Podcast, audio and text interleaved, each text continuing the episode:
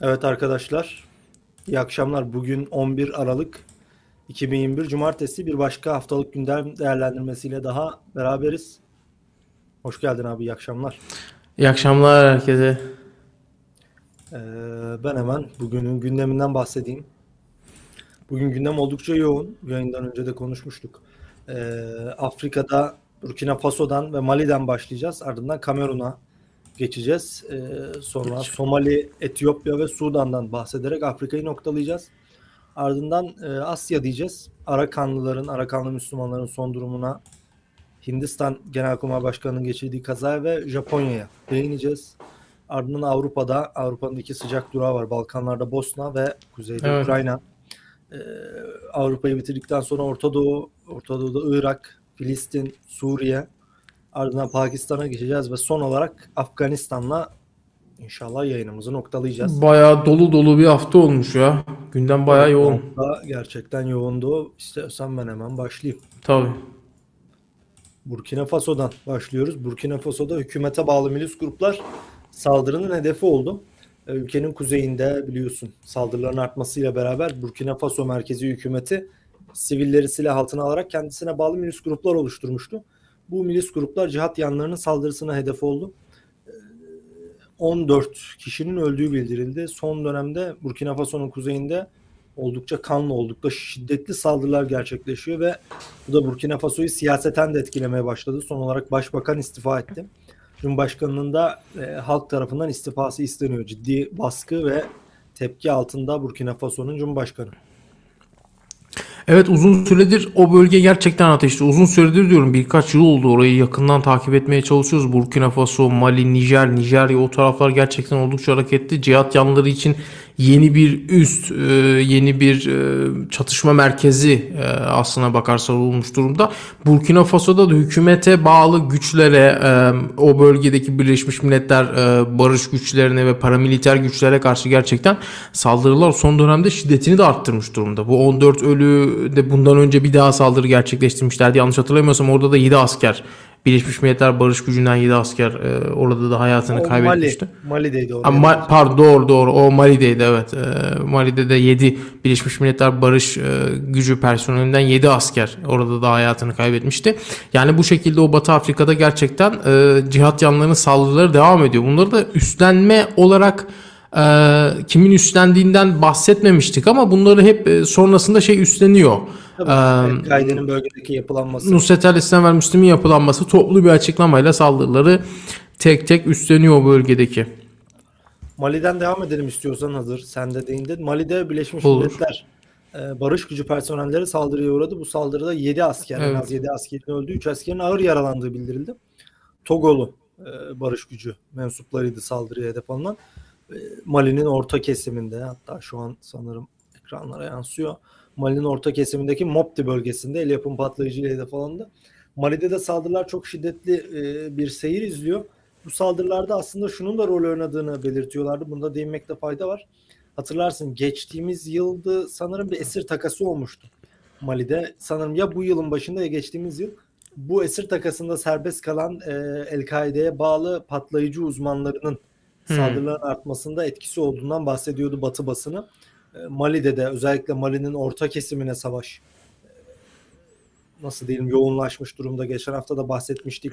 İşte Senegal gibi, Gine gibi, Fildişi sahili, e, Togo, Benin gibi ülkelere yayılmış durumda savaş.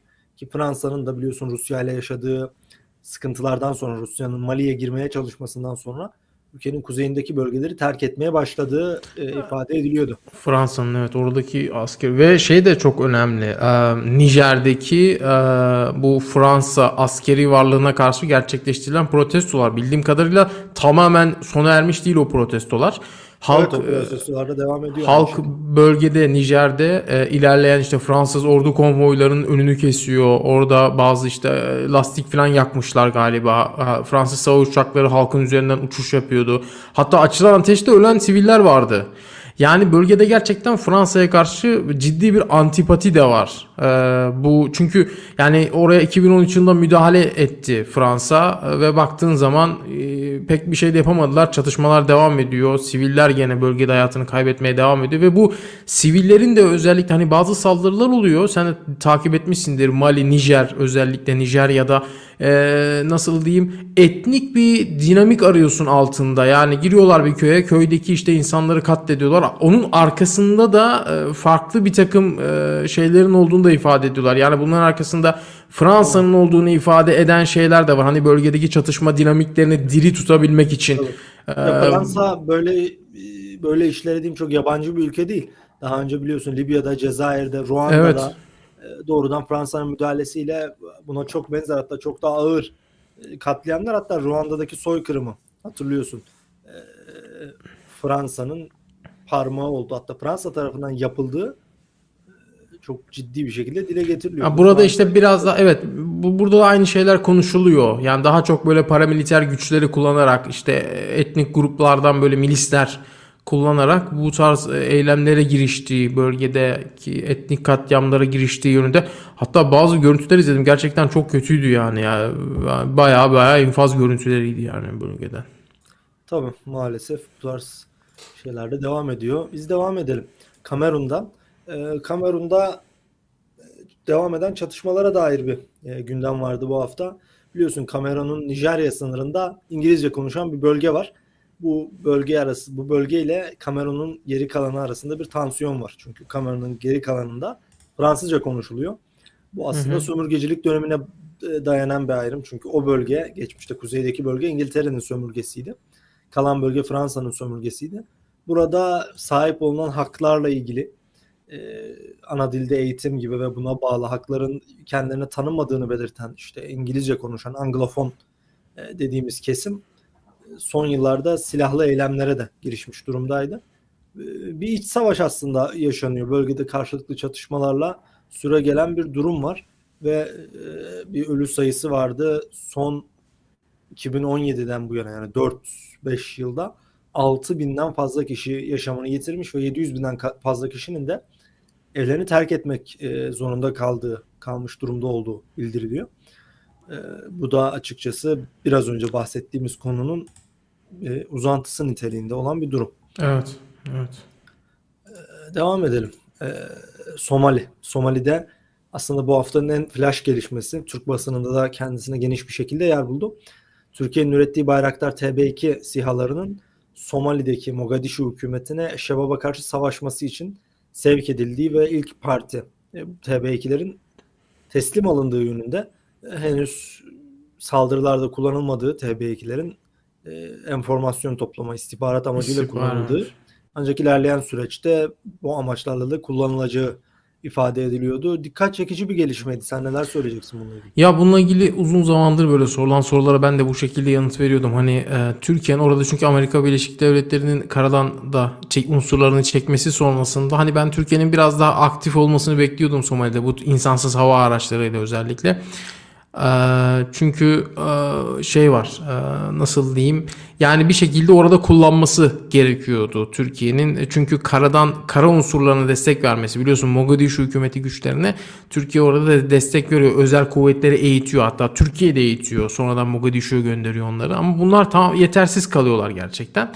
Ee, Bunun üzerine onlara yönelik yani o eğitim verdiği güçlere hem havadan daha etkin bir şekilde destek sağlamak amacıyla gerek istihbari gerekse e, bildiğimiz e, mühimmat kullanarak sağlayacağı hava desteği.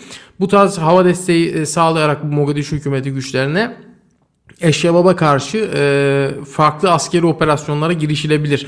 Tabii ki Türkiye şu an için hani Amerika'nın bölgede yürüttüğü bir dönem Amerika'nın bölgede yürüttüğü o insan hava araçları saldırıları bu, bu tarz şeyler gerçekleştirebilir mi Türkiye? Tabii ki bunu şu anda kestirmek zor. Zaten e, yerel kaynakların açıklamalarında da senin dediğin gibi hep istihbari e, faaliyetlerin, İHA'ların istihbari faaliyetlerine devam edeceği ifade ediliyor. Bir de işte yorumda yazıldığı gibi şey de var. Ee, işte Mogadishu hükümetine bunlar satıldı ve orada bir süre işte Türk e, Türkler eğitim verecekler Mogadishu'da Somalililere ve artık onlar kullanacaklar. Bu tarzda bazı ifadeler var. Yani bir Libya'da yapılan şeyi Somali'de de göreceğiz yani. Libya'da da biliyorsun işte 2019 yazında Halife Hafter'in Trablus'a ilerleme girişiminde SİHA'lar, bayraktarlar etkin bir şekilde kullanılmıştı bölgede. Hafter güçlerinin geri püskürtülmesinde oldukça etkili olmuştu. Orada da aynı şekilde Trablus hükümeti güçlerine eğitim verildiği ifade ediliyordu. Burada da baktığımızda Mogadishu hükümeti güçlerine eğitim verileceği e, ifade ediliyor. Tabii ki bu e, resmi prosedürü biz duyuyoruz yani olması gereken şeyi duyuyoruz ama tabii ki arka planda ne olur onu bilmiyoruz. Ee, ama e, şeye karşı kullanması durumunda, e, Şebab'a karşı kullanması durumunda e, Şebab biliyorsun yani daha önce Mogadishu'da Türk e, güçlerini, Türkiye'nin askeri güçlerini hatta bazı e, farklı güçleri de orada hedef alan saldırılar gerçekleştirdi. Bunun üzerine açıklamalar yaptı bu saldırıları üstlenen. Hani o yüzden böyle bir şeyin olması durumunda e, Şebab'ın da buna karşılık olarak daha farklı e, bir takım etkileşimler mi diyeyim artık farklı şeyler gösterebileceğini ben düşünüyorum yani. Yani Türkiye orada kullanma, kullanması durumunda. Çünkü biliyorsun Şebap şeyden e, sürekli olarak e, nasıl diyeyim Amerika'nın da gerçekleştirdiği insan hava araçları saldırılarında sivillerin hayatını kaybettiğini çok fazla öne sürüyordu haber kaynaklarında. Çünkü ya şebap dediğimiz yapabiliyorsun. Bilmeyenler için söylüyorum. Adamların kendi haber siteleri, kendi radyoları vesaire var. Buralar üzerinden yapıyorlardı bu açıklamaları. Siviller hayatını kaybetti falan diye. Hani böyle şeylerin olması durumunda Türkiye bence daha e, hedef olma potansiyelini Somali'de daha yüksek bir konuma getirecektir bence. Hani onu söyleyeyim ama şu anda tabii ki bunlar tabii bizim sadece bir değerlendirmeden ibaret. Resmi olarak doğrulanmış değil yani Bayraktar TB2'lerin e, Somali'ye gittiği. Evet. Bugün de aslında bazı gör- görüntüler vardı. Gece beni çekimi olanlar mı? Yok onlar değil. Yani beni şaşırtan bir şey vardı. Birleşik Arap Emirlikleri'ne de Türkiye'nin insan savar aracı satacağına dair de haberler vardı. Öte yandan işte Mogadishu'ya gittiği iddia edilen e, insan savar araçlarına dair de görüntüler vardı. Ya işte o Birleşik Arap mesela onları geçmiş dönemde konuşuyorduk hatırlıyor musun? Yemen'deki Husi ilerleyişini durdurmada Türkiye müdahil olacak mı? E, minvalinde e, konuşmalar olmuştu. Onlar büyük ihtimalle hani öyle bir şey gerçekleşirse onlar Birleşik Arap Emirlikleri muhtemelen İran e, pardon e, İran destekli Husilere karşı Yemen'de onların ilerleyişine karşı kullanacaktır. Çünkü Mağrip'te gerçekten hala ilerlemeye çalışıyor Husiler. E, durdurdular büyük oranda ilerleyiş Husilerin ama çok büyük maliyetlere yani büyük paralara mal oluyor bu Husilerin bu ilerleyişini, bu direnişini durdurmak Arap koalisyonuna. Evet. Biz Somali'den devam edelim. Ee, Şabab'ın bir saldırısı vardı. Somali'nin orta kesiminde Cevher hava alanında konuştu bulunan Afrika Birliği evet. birliklerine e, bir havan topu saldırısı düzenlendi. Can kayıplarının yaşandığı ifade edildi ama net bir rakam verilmiş değil. Mogadishu'nun hemen dışında, hemen kuzey bölgesinde yer alıyor Cevher yerleşimi. E, burada da Şebab'ın bir saldırısı vardı diyelim. E, devam edelim Etiyopya'dan. Etiyopya'da birkaç hafta öncesine kadar aslında ciddi bir Tigray ilerleyişinden söz ediyorduk. Ancak son dönemde merkezi hükümet sahada dengeleri yeniden kurmuş gibi gözüküyor. Merkezi hükümet ile e, Tigray güçlerinin arasındaki çatışmalarda birçok e, bölgenin Tigray güçlerinden geri alındığı ve merkezi hükümet güçlerinin yeniden birçok bölgede otoritesini tesis ettiği belirtiliyor ve savaşın tekrar merkezi yönetimin lehine döndüğü, dönmeye başladığı daha doğrusu evet. e, belirtiliyor.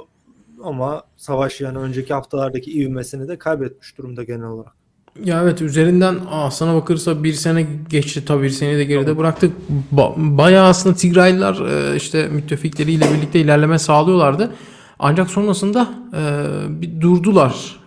E, şöyle bir Bugünlerde de işte özellikle biliyorsun Abiy Ahmet Etiyopya Başbakanı e, oraya bölgeye e, gitmişti. Cephe hattına savaşın olmadığı bir cephe hattına. Ondan sonra da gerçekten bölgede çatışmaların durulduğu yani en azından Tigraylıların ilerleyemediği e, şu anda ifade ediliyor ve bu da şey yorumuna sebep oldu. Senin de bahsettiğin gibi işte savaş merkezi yönetimin lehine mi dönüyor?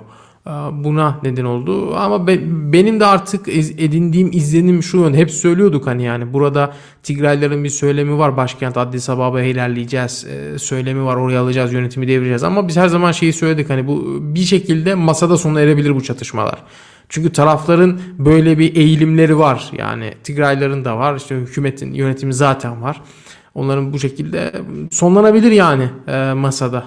Öyle söyleyeyim. Ama burada e, şu parantezi açmak gerekiyor. Tigray'ın yönetimi artık yeniden Tigraylılarda. Yani ilk başta biliyorsun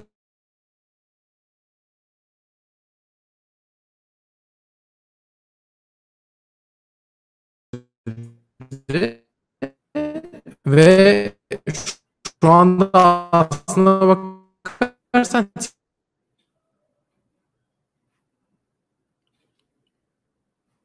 Sanırım bir internetinde problem var.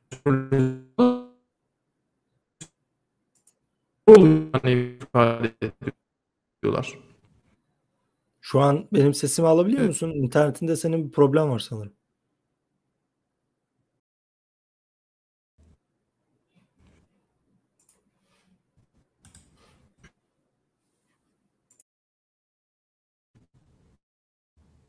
Senin sesin geliyor.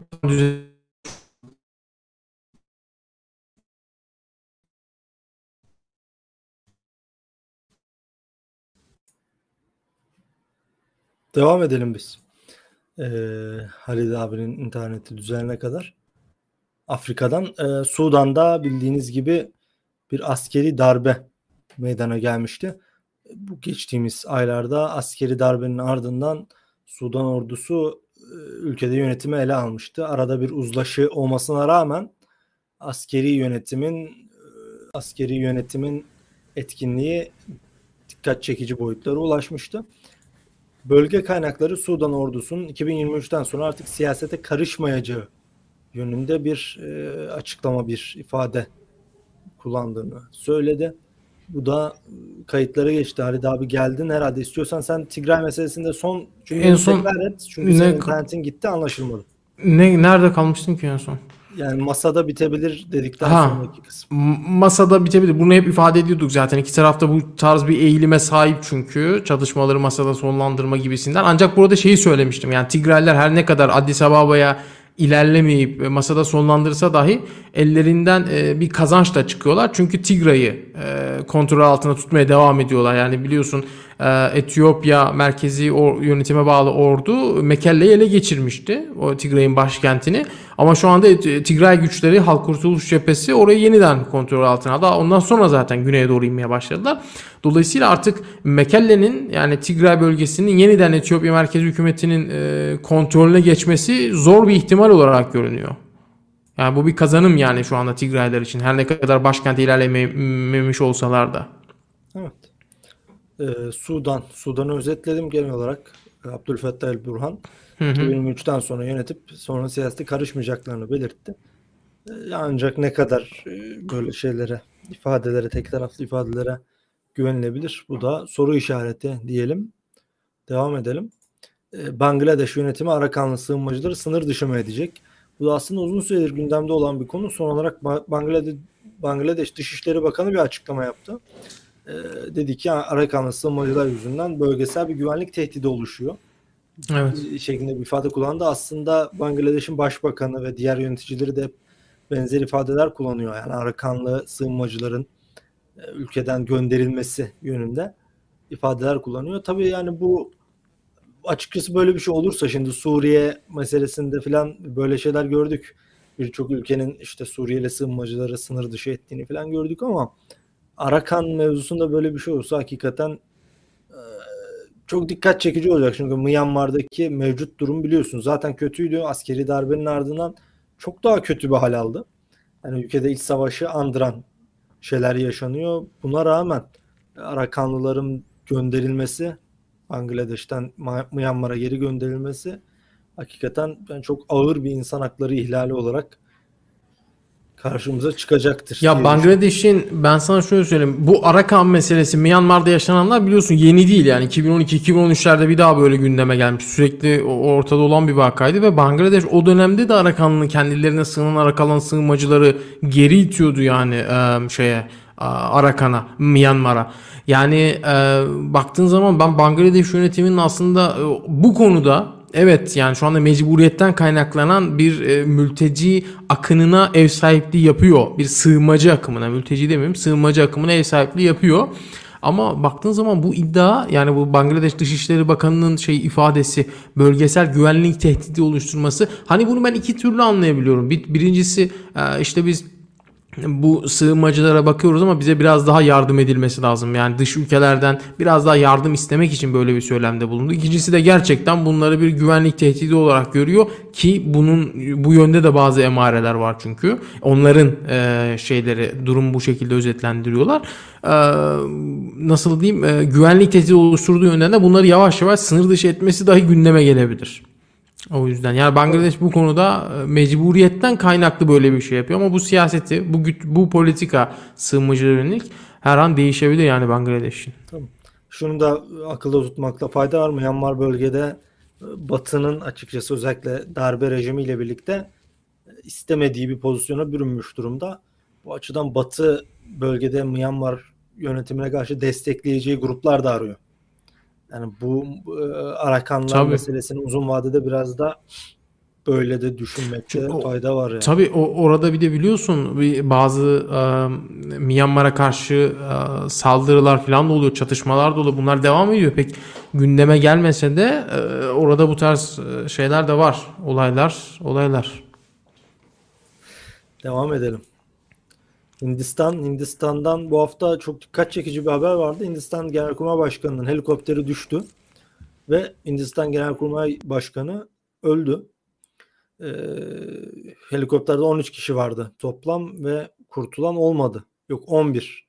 Özür dilerim 11 kişi vardı ve e, kurtulan olmadı helikopterde. Bu da çok dikkat çekici bir gelişmeydi. Ben belki takip edemediğim için tam olarak medyada çok fazla yankısını görmedim Türk basınında. Ama dikkat çekici bir gelişmeydi yani Hindistan'ın genelkurmay Evet. başkanının ölmesi. Ya o helikopter ilk düştü. Kimse bilgi vermiyor Genelkurmay Başkanı hakkında. Ee, ilk başta işte ke- sadece kendisi değil, içerisinde ailesi, eşi falan filan yakınları da var helikopterde.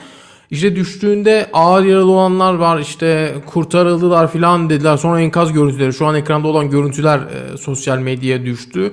Ondan sonra bazı ceset görüntüleri filan ve en sonunda da günün sonunda böyle şey açıklandı artık e, kazadan kurtulan olmadı. Yani dolayısıyla e, şey Genelkurmay Başkanı'nın da içinde olduğu herkesin orada öldüğü e, açıklandı.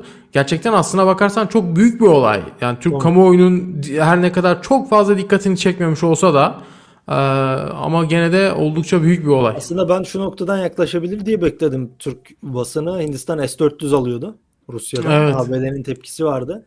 Hindistan Genelkurmay Başkanı öldü ya. Biz bile burada her hafta komplo teorilerini eleştiriyoruz ama benim bile aklıma ya bir soru işareti geldi. Bunu e, Yani şey yapanlar oldu. Yani e, Pakistanlılar falan zaten onlar çok sevindiler. E, Pakistanlardan böyle şey yapanlar oldu. Bu tarz yaklaşımda bulunanlar ben gördüm yani sosyal medyada bazı ufak tefek hesapları. Dikkat çekici bir şey aslında. Şimdi komplo E, teorisi geçmemek lazım. Biz devam edelim.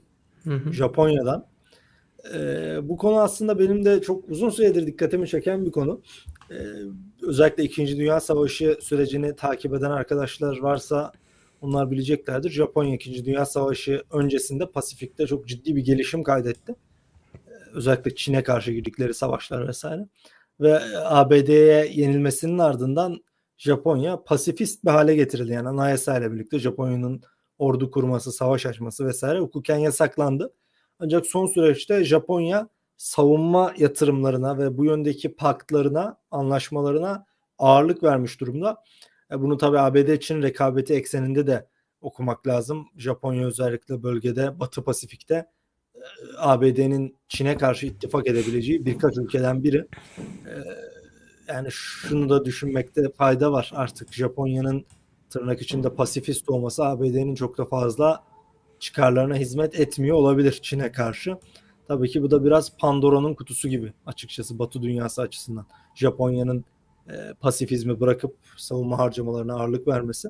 Özellikle istifa eden başbakan hatırlıyorsun bir iki sene önce istifa etmişti. Shinzo Abe. E, Japonya'nın bu politikalarını çok fazla destekleyen bir isim olarak karşımıza çıkıyordu. Bu da e, açıkçası bence Batı Pasifik ABD-Çin rekabeti ekseninde dikkat edilmesi gereken, takip edilmesi gereken bir mesele. Devam Evet. edelim. Avrupa'dan, Balkanlardan. Ee, Bosna. Bosna bir süredir gündemimizde. Bölgede tansiyon her geçen gün farklı gelişmelerle yükseliyor. Aynen. Son olarak Bosna'da Bosna Sırp Cumhuriyeti'nin meclisi e, Bosna Hersek'in temel kurumlarına paralel hani paralel devlet yapılanması e, kurma yönünde bir adım atacağını açıkladı. E, bir oylama yapacak bu temel kurumlara yedek olarak yan kurumlar. Yani Bosna Cumhuriyeti içerisinde bir Sırp Cumhuriyeti var ama bu Sırp Cumhuriyeti'ni hakikaten böyle bağımsızlığa doğru götürmeye çalışacaklar gibi bir e, görünüm arz ediyor. Bu olay tabii ki bir sürede tepki çekiyor. Hatırlıyorsun Bosna Sırpların yeniden ordu kuracağı, Bosna Sırp Cumhuriyeti'nin bir orduya sahip olacağı ifade ediliyordu. Bu yöndeki çalışmalar da vardı. Yani Balkanlarda e, çok uzun süredir değiniyoruz buna. Bir şeyler oluyor bir süredir ama e, yavaş yavaş oluyor ve birden belki hiç tahmin edemeyeceğimiz bir sürece evrilecek. Burayı da yakından takip etmekte fayda var. öyle. Aynen yakından takip etmek gerekiyor son gelişmeleri oradaki. Ukrayna'ya değineceğiz. Ee, Ukrayna'da çok uzun süredir böyle bir Rus askeri işgali nasıl diyelim tartışmaları, konuşmaları var. Son olarak Rusya'nın 175 bin asker yığdığı ülkenin etrafına Belarus üzerinden ve Donbas üzerinden e, Ukrayna'nın doğusunu işgal edeceği ifade ediliyor. Ya açıkçası böyle artık şeye döndü. Hani sosyal medyada sen de paylaşıyordun ya çok yeşil bir kamyon var bir direğe çarpacak dönüyor dönüyor sürekli Evet. çarpmıyor.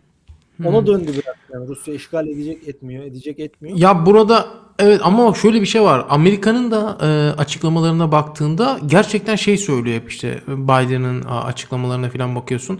Hep böyle evet bakın Rusya gerçekten bu sefer ciddi hani biz ne yapacağını bilmiyoruz Rusya'nın işgal edebilir Ukrayna'yı vesaire dediğini görüyorsun. Amerika'nın buradan sürekli olarak böyle herkesi e, bir teyakkuz haline itme durumunu anlıyorum ben. İşte NATO ülkelerinin olsun işte Tabii. Batı Avrupa ülkelerinin falan sürekli olarak bakın başaramıyor işin ilginci. Evet bak bakın işte Rusya şey yapabilir, işgal edebilir. Çünkü NATO içerisinde de biliyorsun yani e, artık o eski gücünü konsolide etmiş bir NATO'dan bahsetmiyoruz yani. Kendi içlerinde de çatlaklar var NATO'nun. Dolayısıyla buradan e, işte Amerika bir hamle yapıyor onların biraz daha iç içe geçmeleri, biraz daha konsolide olmaları için herhalde. Çünkü e, işte son e, Putin'e görüştükten sonra biliyorsun Biden Zelenski ile de görüştü. E, Ukrayna e, lideriyle de görüştü. Ama oradan işte görüntüler servis edildi Beyaz Saray'dan Zelenski ile görüşürken Biden. Biden işte düşünceli halleri falan böyle telefonda o şekilde hani ne olacağını bilmiyoruz işgal edebilir falan. Bu şekilde e, bir alt metin olan fotoğraflar servis edildi. Hani o yüzden bu da çok dikkat çekici. Yani e, işgal edebilir diyor ama bir yandan da bu blöf de olabilir diyorlar. Putin'in e, batıya karşı e, işte ayağınızı denk alın. Hani ben mealen söylüyorum. Bu yönde bir blöfü de olabilir diyorlar ki olabilir mi? Blöfse çok pahalı bir blöf yani. Öyle E, olabilir ama bence Putin Yani Putin bunu yapabilir. yani. Evet. Evet yani evet şu anda sen 175 bin dedin ama şu anda asker sayısı 175 bine ulaşmış değil. Ee, sevkiyatın bu şekilde devam etmesi durumunda e, Ocak ayı sonunda bu rakama ulaşılabileceği öngörülüyor. Yani Ukrayna'yı Rusya'nın işgal edecek potansiyele sahip askeri gücü o sınıra yığ- yığmış olabileceğinden hani bahsediliyor. Ee, bakalım ya yani takip ediyorum sürekli senin dediğin gibi yeşil kamyon olayı var. Yani sürekli asker yollar sürekli gerilim. Aa, işte Putin e, işgal etmeyeceğiz diyor Rusya bir şey e, Kremlin falan bir şey yapmayacağız diyor. Son bir açıklaması vardı Putin'in. Bu dikkat çekiciydi. Evet. Ee, Ukrayna'nın işte ülkenin doğusunda yaptığı, Donbas bölgesinde yaptığı savaş soykırım gibi ee, diye bir ifade kullandı. Ya bu biraz şeye benziyor. Yani Rusya olayın mağduru pozisyonuna kendini sokup bir savaş başlatmak istiyor aslında. Ee, ya bu da dikkat çekici. Ama yani hep ben şunu diyorum. Kissinger'ın hani Henry Kissinger'ın bir lafı var ya seninle de konuşmuştuk. Hı hı. Yani ABD'nin do- e, düşman olmak tehlikeli olabilir ama dostu olmak ölümcüldür diye. Hı hı. Ya gerçekten burada ABD gerek e, kendi böyle nasıl diyelim pragmatizminden gerekse zaman içerisinde eski gücünü yitirmesinden e, ötürü dost olduğu tarafları artık böyle düşmanlarının kucağına itme pozisyonuna geliyor. Ya evet. Yani Ya- Ukrayna ve Tayvan'da da bu olursa ben ABD'nin bu imajı çok kolay toparlayabileceğini zannetmiyorum. Ve de senin dediğin gibi yani şu an Avrupa'dan da NATO'daki diğer müttefiklerden de e, böyle Ukrayna konusunda çok aman aman bariz bir açıklama yok. İngiltere'nin Evet. yakın bir şeyi var ABD ile. İngiltere'nin dışında Almanya'nın son dönemde O yeni yeni Heh, yeni hükümet de destek verdi. açıklaması oldu ama bunun dışında böyle yekpare bir NATO tepkisi ve ciddi bir NATO tepkisi yok açıkçası Ukrayna konusunda. Ya bir de ben ilk defa şunun sorgulandığını gördüm. Ya ilk defa ciddi ciddi şunun sorgulandığını gördüm. Gerçekten eğer Rusya Ukrayna'yı işgal ederse, Amerika'da ka- destek verirse Ukrayna Ukrayna'nın yanında e, Rusya ile Ukra- e, Amerika Birleşik Devletleri'nin askeri kıyaslandırması yani e, konvansiyonel bir savaş durumunda neler olabileceği ve gerçekten burada böyle benim takip ettiğim birkaç uzman var bu konuda. Ee, Amerika'nın gerçekten şeyden daha yani Rusya'nın askeri tek- teknoloji demeyeyim de askeri sanayide e, Amerika'dan daha gelişmiş olduğunu söyleyen, bunu delillendiren e, böyle ciddi şeyler var, raporlar var. Bu da çok Ukrayna- enteresan geldi bana. Rusya'nın arka bahçesi Ukrayna yani burada ABD ne bileyim buraya o asker falan Yo bence öyle bir şey olmaz zaten. Hani asker olmaz ama asker sokmaz yani. De- Bu, bu bağlamda destek vereceğini ben zannetmiyorum. Ru- Rusya işgal etse bile ben bir şey yapabileceğini zannetmiyorum. İşte Ukrayna askerlerine verdikleri biliyorsun 2019 2020'de pardon bu Javelin e, şeyler var. e, roketler var. Onlardan vermişti. E, işte onlarla çıktılar askerler tatbikat yaparken görüntüler servis ettiler falan. Benim aklıma şey geldi. E, hani G- Gora filmindeydi galiba bu el feneriyle bizi mi korkutacaksın gibi bir şey var bir replik vardı. Yani bu Javelin'le olacak bir şey değil yani. Ya onu ifade etmeye çalışıyorum. Orada askerler Ya falan ben- poz veriyor ama Rusya'nın ya Rusya gerçekten eğer ki çok yekün bir işgale giriştiğini varsayarsak Ukrayna'ya karşı yani yok maalesef yani Ukrayna'nın bu konuda e, yeterli bir gücü Ya yok. Evet ordusu daha modern geçmişe göre. Tabii. Yeniledi ordusunu. Amerika bu konuda ciddi destek sağladı Ukrayna'ya. Ama maalesef yani Rusya karşısında Ya şu var biraz mesela bir arkadaş da yazmış havacılıkta çok geri kaldı Rusya. Bu doğru. Ama evet yani Rusya'nın karadan bombardıman kapasitesi Ukrayna'ya o kadar fazla ki o Javelinleri belki Ukrayna ordusunun kullanmasına fırsat bile kalmaz yani. Evet. Yani Rus- Ya öyle Rusya havacılıkta ta- tabii bak burada dikkat edersen Amerika e, savaş teknolojisi konusunda Rusya'dan daha geride demedim. Aslında Çünkü şu var. sanayi konusunda. Çünkü Şunu bence e, söylemek lazım. Rusya e, geri değil aslında. ABD çok ileri. Yani e, işte biz geri aslında şöyle bir şey var ya işte biz geri kalmadık. Avrupa çok ileri gitti minvalinde. çok hızlı ABD ileri gitti. çok ileri hakikaten. Ya ileri ama şöyle bak ABD'nin de artı olduğu konular var. Rusya'nın da e, yani a, müspet olduğu konular var. Ya bu Rusya'nın sen zaten savaş uçakları konusunda isabet teknolojisi mesela Suriye'de gördük örneklerini. Yani yok adamların doğru düzgün vurduğu bir hedef yok. Sürekli gelişi güzel oluyor ama Amerika böyle değil. Gerçekten e, ha- özellikle hava saldırıları konusunda ciddi nokta e, te- atışlar yapabiliyor. Saldırılar gerçekleştirebiliyor etkili. Ama Rusya'nın da zaten benimsediği savaş stratejisi bu değil. Nokta değil yani. Rusya girer köyleri, e, kasabaları yerle bir eder. Ondan sonra oraya tıpkı 2. Dünya Savaşı'ndaki e, şeyler gibi e, izlediği savaş stratejisi gibi girer oraları yerle bir eder ondan sonra piyadelerini karadan sürer. E dediğin gibi dolayısıyla o javelinleri falan kullanacak bir vakit bulabileceklerini zannetmiyorum yani. Ya Rusya e, işte her ne kadar e, şey olmasa da Rusya için önemli olan şey e, TNT. Yani o işte mühimmatların içerisinde olan şey e, patlayıcı madde. Bu olduğu sürece geri kalan bir şey yok. Topçu atışlarıyla yerle bir edip ilerleyecek. Suriye'de gördük bunu işte en yakın Suriye'de bunu yapıyor yani. Ki yani Ukrayna dediğimiz gibi arka bahçesi niteliğinde bir Evet.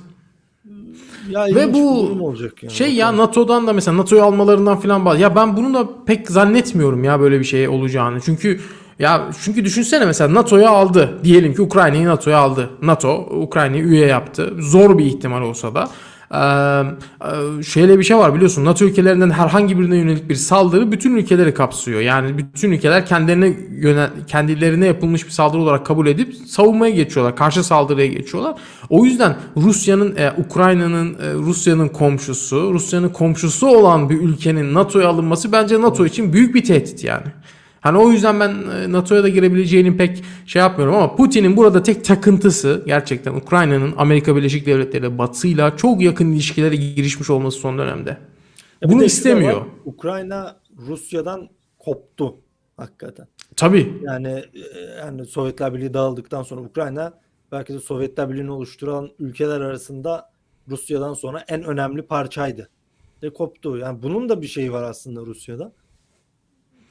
Tamam. Yani değişik bir süreç e, izliyor ama NATO burada e, nasıl diyeyim ilginç bir pozisyon aldı. Beni Ya bence önümü biraz da kendisi açısından işi.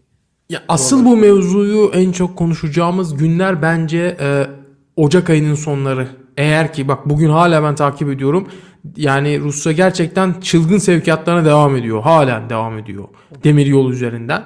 E, Ocak bu şekilde devam etmesi durumunda gerçekten biz Şubat ve Mart'ta e, yani çok ciddi şeyler konuşuyor olacağız gibi geliyor bana. Ya bu gerçekten bir hepten egemen olmasını bekliyor bölgeye ki az da kalmadı aslında. Evet, evet. Ya ya bu gerçekten bir blöf çıkacak. Putin tamam diyecek. eee, el kazanacağını kazanacak artık neyi istiyorsa, neyi amaçlıyorsa bu şekilde bir baskı kurarak veyahut da gerçekten eee, belli bölümlerini en azından yutacak Ukrayna'nın.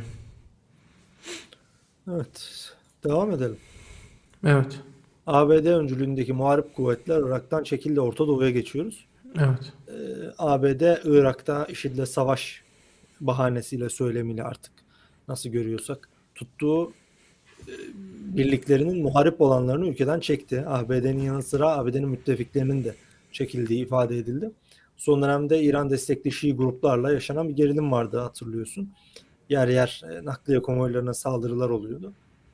Hı hı, hı Bu kapsamda ABD geri adım attı ve ülkedeki kuvvetlerini, muharip kuvvetlerini çekti. Tabii ki bu Bağdat hükümetini de yani İran destekli gruplar biliyorsun seçimlerde darbe yemişti. Hı hı. Bağdat hükümetinin biraz daha müttefiki olan ABD'ye güvenme pozisyonu vardı. Bu pozisyonu zayıflatacak bir gelişme aslında eee, Irak'taki gelişme. Ya aslında bu ciddi bir olay biliyor musun? Yani Amerika Birleşik Devletleri e, yani muharip savaşçı e, kuvvetlerini Irak'tan çekti ve orada kalan güçlerinin de sadece danışmanlık e, görevi sürdüreceğini ifade etti. Bu aslına bakarsan büyük bir olay. Yani artık Irak'tan çekildi demek herhalde. Yanlış olmaz yani hani Afganistan'dan sonra Irak'tan da çekildi. Tabii. Demek pek Buna yanlış paralel olmaz. olarak aslında IŞİD'in saldırılarının da arttığını söylemek Tabii. lazım. Özellikle e, Bağdat hükümetiyle e, Kürt bölgesel yönetimi arasındaki biraz daha böyle e, izole bölgede Ha, bu- faaliyetleri de artıyor. Bu arada Yani onların da. Şeyi de söylemek lazım. Geçtiğimiz hafta içi şey olmuştu biliyorsun. e, Peşmerge ile Bağdat hükümeti güçleri ortak operasyona başladılar. E, Şeyde e, o en son saldırıların gerçekleştiği bölge e, ismini unuttum şu Hemrin anda Dağları bölgenin. bölgesini demiyor musun? Bir o bölge bir güneydeki bir bölge daha vardı. Selahuddin'de idi yanlış hatırlamıyorsam. Neyse yanlış hatırlıyor olabilirim. Burada ortak operasyona başladılar e, Peşmerge ile birlikte. Ancak tabii ki ne derece etkili olabilir? Daha kapsamlı operasyonlar gerçekleştirmeleri gerekiyor ve burada da zaten yetersiz e, kalıyorlar. Çünkü baktığın zaman Bağdat hükümetine e, çok böyle aman aman etkili bir saldırı, etkili bir operasyon IŞİD'in e, işte hücrelerine yönelik çöllerdeki IŞİD yapılanmasına yönelik gerçekleştirdiğini göremiyoruz yani.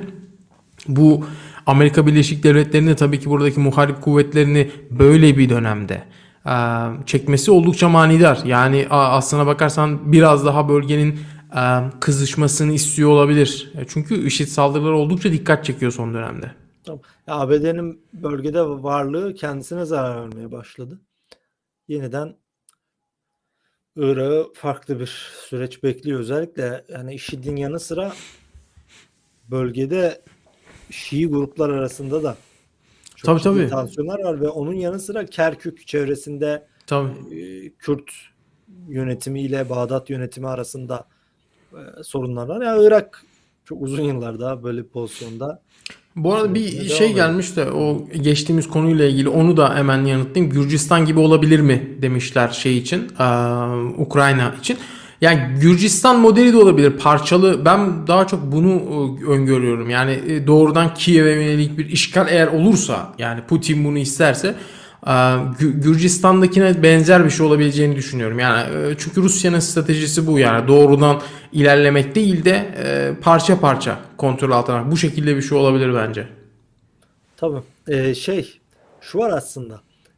Gürcistan'da olan e, Güney Ossetya Savaşı kastediliyor. Gürcistan'da Güney Ossetya'yı e, siyaseten artık e, onun statüsünü alabilmek için doğrudan Gürcistan'a bir saldırı yapıldı. Yani Türkiye sınırına yakın Poti'ye kadar girdi Rusya.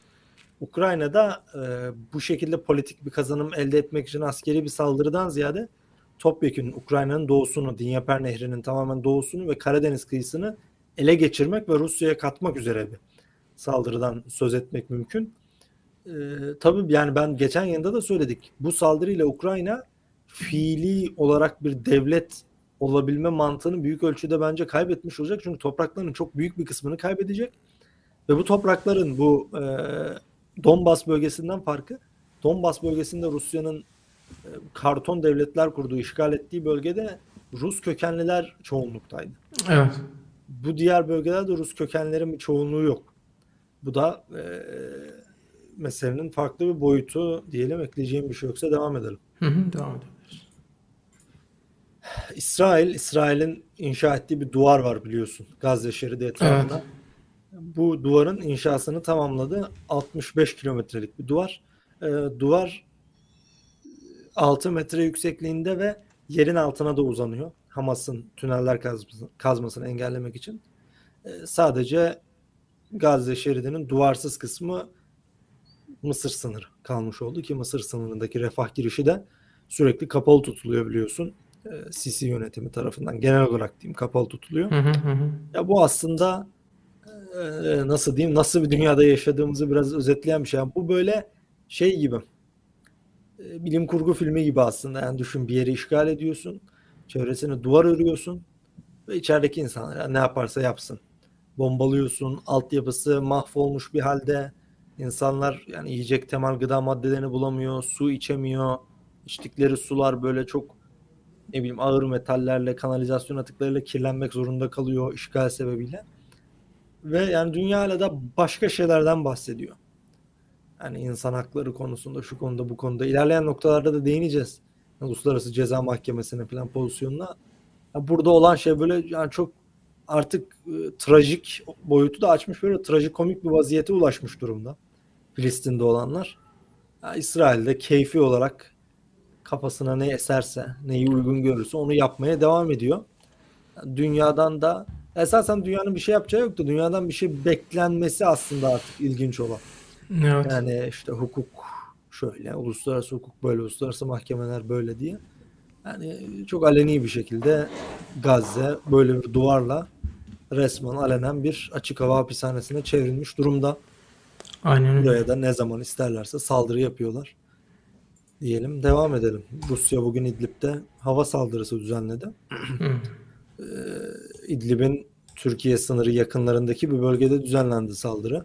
Ee, dikkat çekici bir saldırı. Son dönemde Türkiye sınırı yakınlarında birçok hava saldırısı düzenliyor. Rusya Yakubiye yerleşimine hedef aldılar. Bu saldırıda bir sivil hayatını kaybederken e, bir çocuk iki sivil de yaralandı. Ee, Bu da Rusya e, Suriye'den özür dilerim. Dikkat çeken bir diğer gelişmeydi. Ya bir de son dönemde bu Suriye'de yaşanan gelişmeleri de okurken e, biliyorsun bu işte Ukrayna ve Rusya arasında ki gerilimi de artık hesabın içerisine katmak gerekiyor. Çünkü bazı e, mesela okuduğum kaynaklar e, şeyi de ifade ediyorlar. Rusya'nın işte arka kapıda yürütülen diplomaside Rusya'nın Türkiye üzerinden Ukrayna'ya işte arayı bulmasını arayı bulmasını demeyeyim de taleplerini iletmesini işte Ukrayna Ukrayna tarafıyla Rusya ile Ukrayna arasında bir arabulucu gibi bir şey olmasını da talep ediyorlar Türkiye'den. Bu yönde de bazı şeyler okumuştum. E, hani o yüzden bunlar bence Suriye'de son dönemde yaşananlar e, şeyden pek bağımsız değil. E, Ukrayna'dan artık yani bu süreç içerisinde en azından bağımsız okunmamalı. Çünkü Türkiye'de hatta biliyorsun son Donbas'ta e, Bayraktar TB2'leri kullanmışlardı. Rusya buna gerçekten ne kadar e, ka- karşı rahatsız olduğunu bu durumdan resmen şey yaptı böyle açıklamıştı Kremlin. Hani o yüzden bu bölgede birbiriyle bağlantılı hale gelmeye başladı artık Ukrayna, Rusya ve Suriye konuları. Bugün de yine tepkisini dile getirdi. Ha. Ee, Kremlin, Kremlin sözcüsü Peskov e, Türkiye'nin e, Ukrayna'ya SİHA satmasını eleştirdi. Hmm, E, bu da dikkat çekici bir diğer Evet, gelişmeydi. bunu görmemiştim ben de. Evet. Devam edelim. Ukrayna hmm, hı hı. Suriye'de 5000'e yakın eski IŞİD mensubunun YPG saflarına katıldığını bölgedeki e, Aşiretler Meclisi sözcüsü e, belirtti. Bu e, dikkat çekici bazı e, nasıl diyeyim farklı şekilde ele alındı öyle söyleyeyim biraz. Yani bu bazı adı komplo teorileri oluyor işte IŞİD, YPG işte birlikte hareket ediyor şunu oluyor. Evet. Ya bu öyle bir şey değil. Tabii. Bu ondan ziyade bölgedeki bir daha sosyolojik bir durumu gösteriyor aslında. Evet. Bu mesela Afganistan'da da oluyor. Ya bakıyorsun Taliban saflarına katılıyor adam. Yani birkaç sene geçiyor bölgede Taliban güçsüzleşiyor. İşte geçimini kazanmak için vesaire veya siyasi bazı politik hesaplar için işte hükümet güçlerine katılıyor oradan. Ya bu işte. da bir de bu 5000 rakamı bir anda olmuş bir şey değil. Bu böyle Tabii, ya bizde işte. bizde şey var. e, Haberin sadece başlığını okuyoruz. içine girmiyoruz haberin yani. İçine girip okuduğumuzda halbuki detaylar var haberin içinde. Yani bu 2018'den belki bugüne gelen süreç içerisinde toplam rakamı yaklaşık 5000 kişilik bir kişinin işte aşiret güçlerinin e, iknası vesaireyle artık e, şeye katıldığını, YPG saflarına katıldığını. genelde böyle işliyor zaten. Yani aşiretler rejimle anlaşır. Aşiretlerin savaşçıları rejime katılır. Yani bu ne bileyim siyasi süreçler var olduğu zamandan beri dünyada olan şeyler. yani. Yo tabii yani IŞİD mesela Mosul'a Musul'a girdiğinde e, Musul'u aldığında orada savaşçılar katılmadı mı E, yerel bölgeden aşiretlerden yani sivilleri kastediyorum. Tabii katıldılar IŞİD'e katılanlar oldu. Yani bunlar da bu minvalde sonrasında mesela operasyon olmaya başladığında kaçmaya çalışanlar oldu. IŞİD'den ayrılıp. Yani bunlar aynı şeylerden bahsediyoruz aşağı yukarı ama bu çok bu haber e, çok fazla böyle bir şeye çekilmeye çalışıldı. Yani işte hani bir ara Türk medyasında vermişlerdi ya tabii ki bir de şey var şöyle bir faktör de var. Yani bir olay gerçekten çok ciddi bir olay var ortada bir haber ama Türkiye medyasına düştüğünde bu olay gerçek o ciddiyetini kaybediyor. Çünkü e, şey oldu bir ara işte hatırlıyorsun Rakka'da işte ya bir haberler yaptılar Türk medyasında işte IŞİD'leri şuraya taşıdılar buraya taşıdılar ABD IŞİD kartını oynuyor işte YPG'liler şöyle yaptı. Yani baktığın zaman bütün her şey Amerika'nın bir oyunu Amerika orada işte Age of Empires oynar gibi oradan oraya askerlerini şey yapıyor falan böyle bir şey yok aslında. Yani baktığın bağlamdan zaman olunca bir insan Evet, yani- falan, hakikaten ilginç olur. Yani düşünüyorum bağlamı bilmiyorsun ya diyorsun işte eşitleri almışlar oraya taşımışlar ne alaka diyebilir bir insan da bağlamı bilmek bu yüzden önemli. tabii. Bu haberler bu yüzden önemli aslında. Hani sana bir bağlam sunuyor. Ya bir de bu haberin bir kaynağı var. Yani bu bir iddia. Yani baktığın zaman adam, ama adam rakamlarıyla nasıl olduğunu, neden olduğunu vesaire e, bunu bu durumu açıklamış ki bu olabilecek bir şey ya. Yani ya düşünebiliyor musun Afganistan'daki işte 2018'de IŞİD yapılanmasını e, kuzeyde Taliban kuşattığında adamlar geldiler teslim oldular şeylere. E, nasıl diyeyim e, hükümet güçlerini helikopterlerle oradan tahliye etmişlerdi hatırlarsan.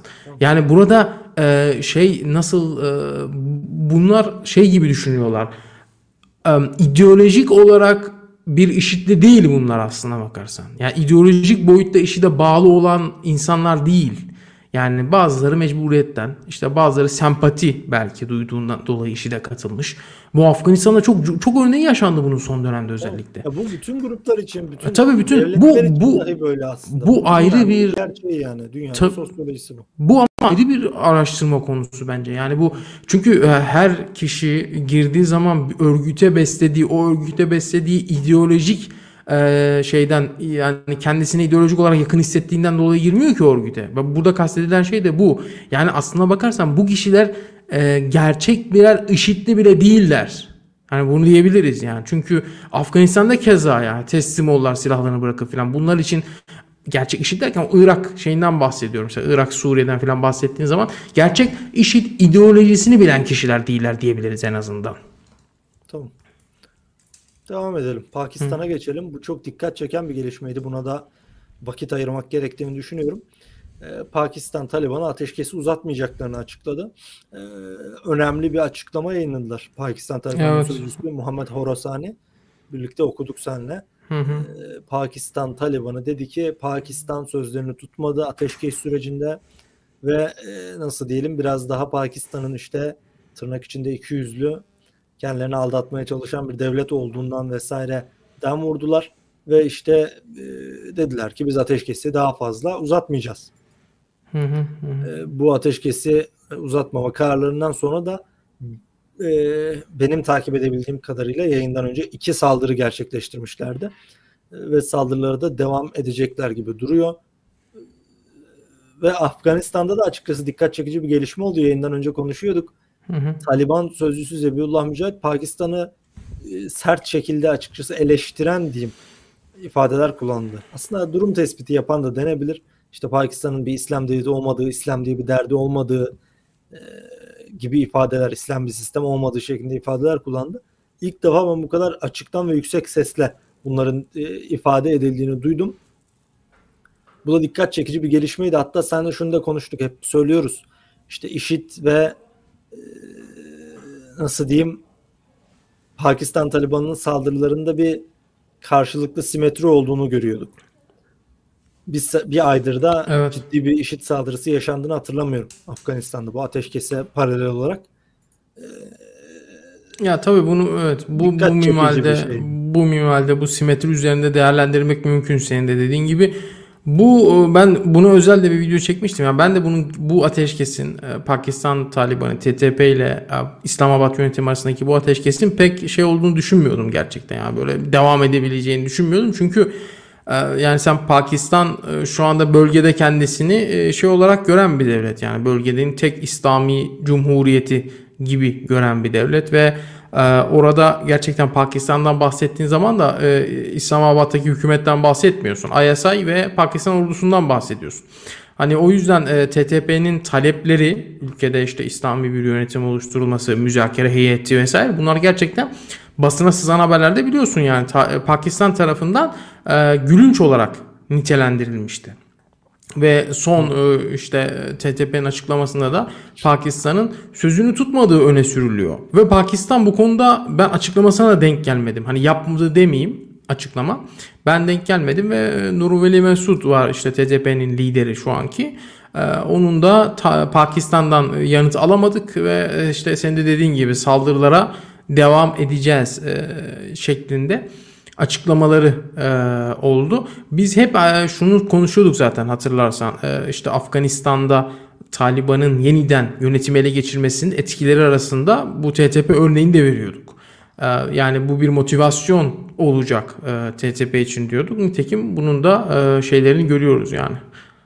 Şu ilginç bir nokta Pakistan'la ilgili ben şuna değinmek istiyorum. Ee, Pakistan araştıran bir e, arkadaşımızla konuşmalarımızda da geçiyordu. Pakistan varlık sebebi aslında İslam olan bir ülke. Yani bugün Pakistan diye bir ülke Hint alt kıtasındaki Müslüman, yoğun Müslüman nüfusun Hindularla birlikte artık yaşayamamasından ötürü ortaya çıktı. Ancak e, Pakistan her zaman birinci sıraya diğer e, ulus devletler, seküler ulus devletler gibi e, kendi siyasi çıkarlarını koyan bir ülke. Bu Pakistan için çok büyük bir paradoks oluşturuyor. Yani her zaman kendi çıkarlarının peşinden giden seküler bir ülke olması gerekiyor. Ama varlık sebebi İslam olan bir ülke.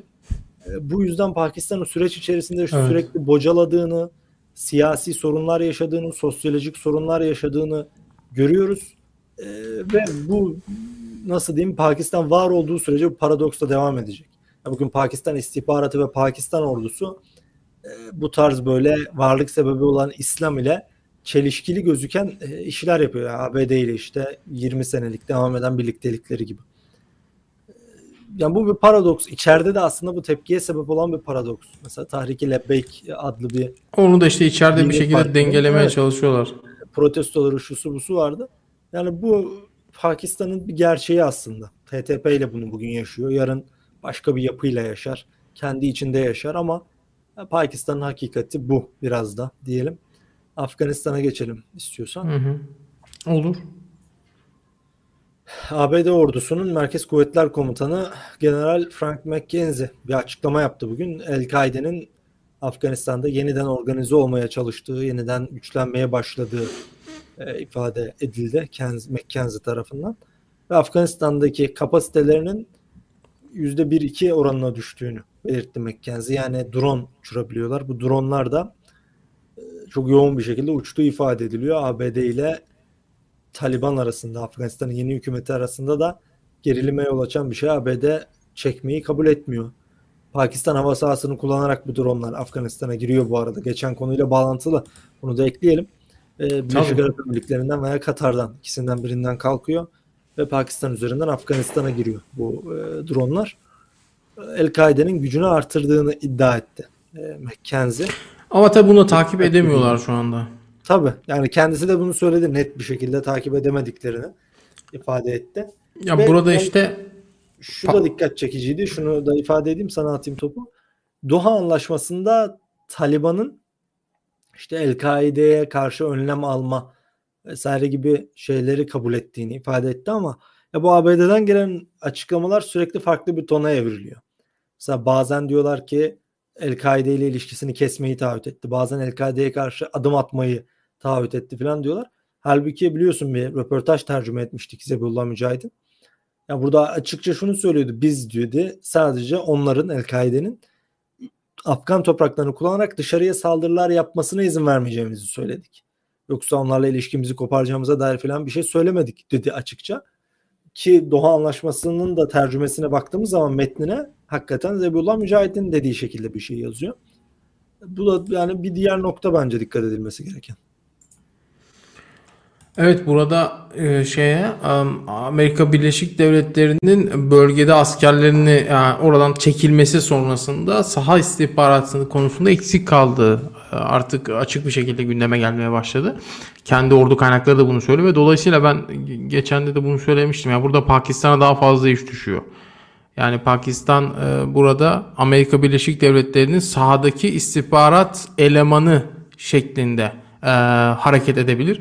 Nitekim e, e, özellikle bunu söylüyorum çünkü geçmiş dönemde bu çok yaşandı. Yani e, Amerika Birleşik Devletleri'nin sahada özellikle Afganistan-Pakistan sınırındaki kabile bölgelerinde gerçekleştirdiği insan savaşları saldırılar Afganistan içerisindeki birçok operasyon bunların e, gerçekleştirilmesinde Afganistan e, pardon Pakistan istihbaratı ISI'nin e, ciddi e, bir etkinliğinin olduğunu biliyoruz. Yani birçok operasyon ISI ve CIA'in e, eş güdümü içerisinde gerçekleştiriliyordu. Hani o yüzden e, Pakistan işte senin de az önce bahsettiğin o e, mevzu vardı ya. Yani burada e, işte Pakistan bölgede her ne kadar kendisini e, işte Pakistan İslam Cumhuriyeti e, olarak atfediyor olsa da gerçekten Amerika'nın güdümüne girmiş bölgede. Bölgenin önemli bir ülkesi. Ama baktığın zaman hani ben bunu geçen gün bir yayında başka katıldığım bir yerde söyledim. Ee, Sovyet işgali döneminde gerçekten şeye yardım eden en azından yardım ediyor gibi görünen mücahit gruplar denilen yapılara yardım ediyor gibi görünen onlara e, kapılarını açan e, işte Suudi Arabistan'dan gelen savaşçılar ilk başta Pakistan'da ağırlanıyorlardı oradan Afganistan'a geçiyorlardı böyle görünüyordu nedeni ise Amerika Birleşik Devletleri'nin de bunu istiyor olmuş olmasıydı yani o dönemde.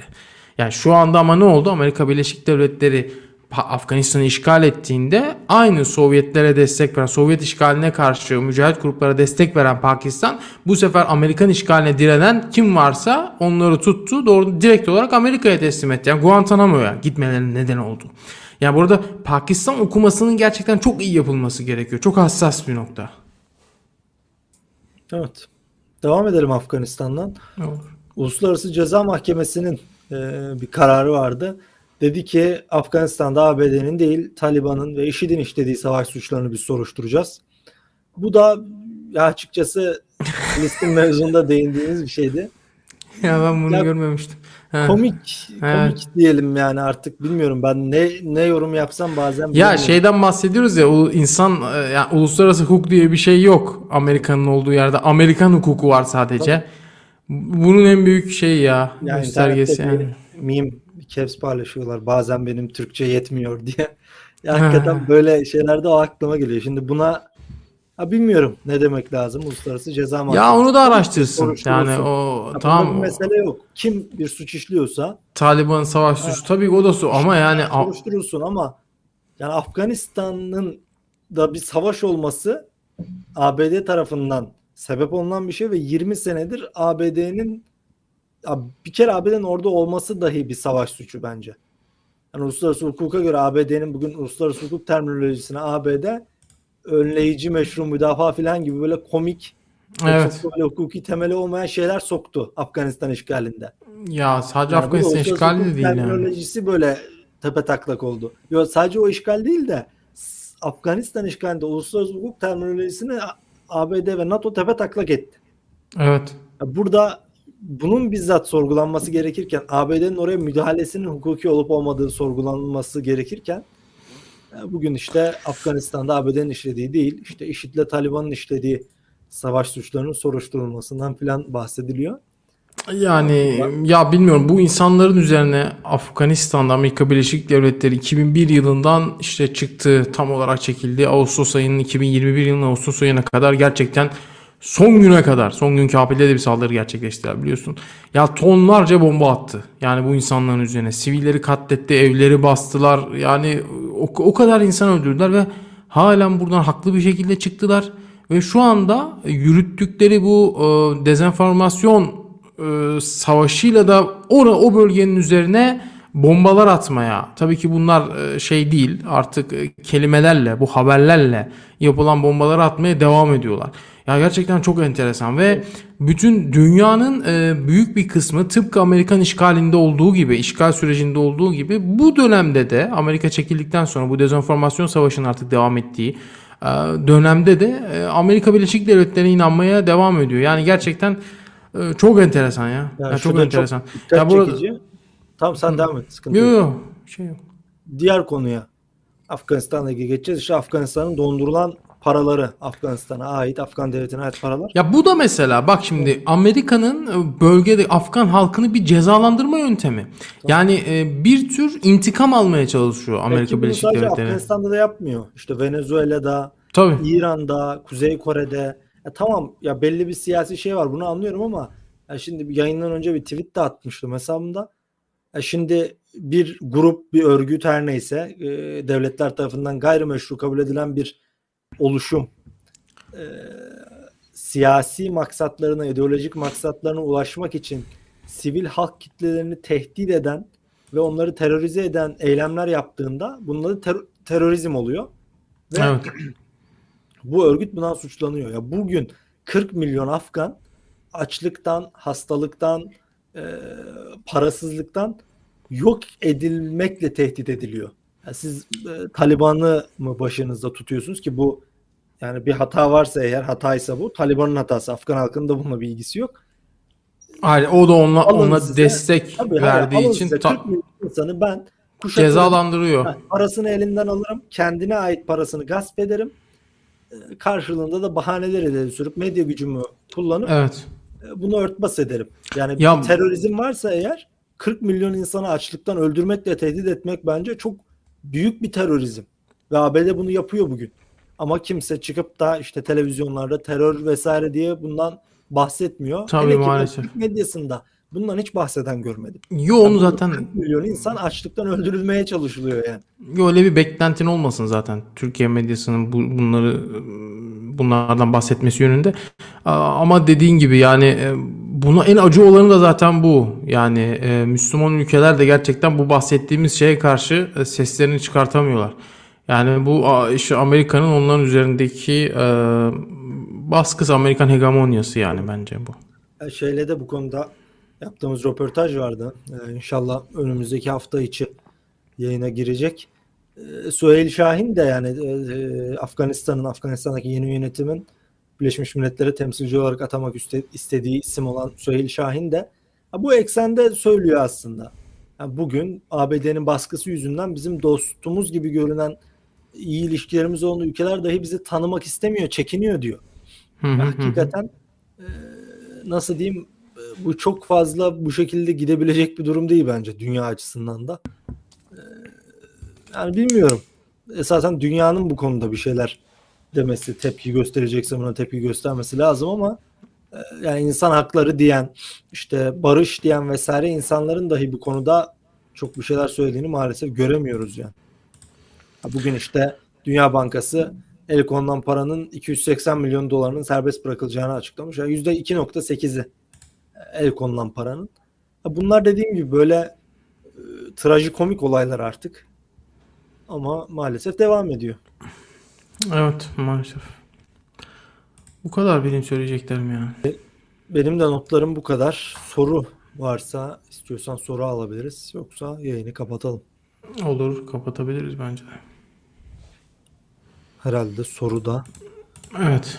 yok gibi. Evet arkadaşlar bir yayının daha sonuna geldik. Ee, izlediğiniz için, takip ettiğiniz için teşekkür ederiz.